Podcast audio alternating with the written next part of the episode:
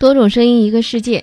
今天声音单元当中，我们分享一个话题：您觉得究竟有多少钱才算是财务自由，才算是不穷？有很多人要回答了这个问题：要多少钱才算是财务自由呢？你也可以在微信后台“听说事儿”微信后台呢留言告诉我们您对于穷的理解。一千万买个房，在我看来是生命自由，你是才真的财务自由。关键不是看存款有多少。而是看你的存款每个月能给你带来多少收入，不到三千，是差不多就是十 K 左右的呀，应应该是二三十吧。房租算是一个大头，健身，，idol，，我我追星的，花费最大的支出可能是买衣服。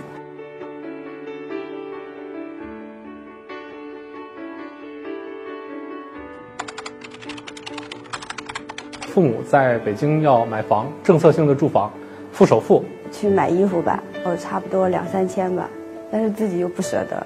我想买个滑雪板，可能要五千、六千，甚至更高。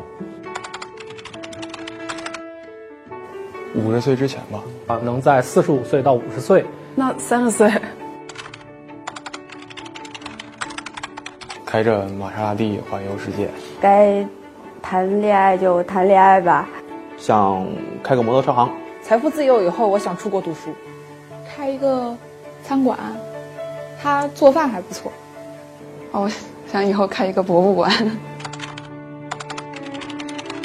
因为房租吧，我记得。离职之后不是没有收入吗？我把家里都搜刮空了，就挂咸鱼，然后每个月就靠咸鱼，然后正好交房租，我找他们要了房租的钱。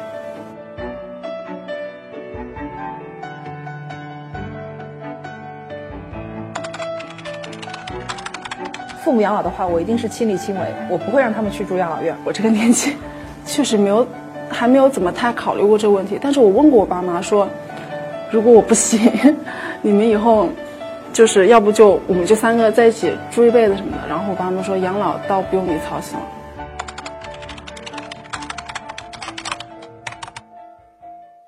那会儿倒是没有，因为那会儿物价也挺稳定的，但没钱，大家都没钱。我觉得可能我们那个时候可能可以更好一些。大家生活状态就都是那样，计划经济的情况下。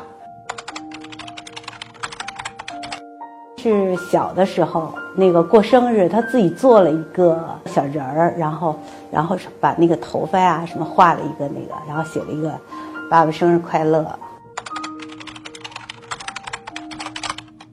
可能还是要指望自己。